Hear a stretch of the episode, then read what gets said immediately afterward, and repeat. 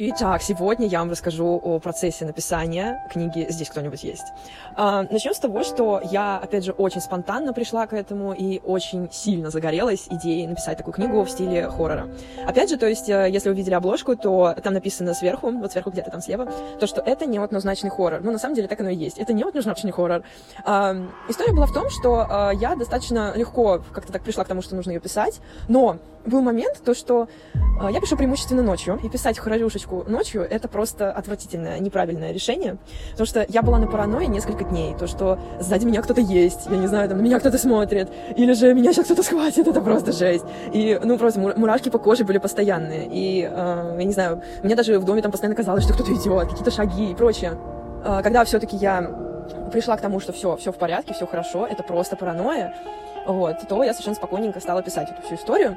Вот. Э, я не знаю, она получилась достаточно короткой, поскольку это такой экспериментальный проект.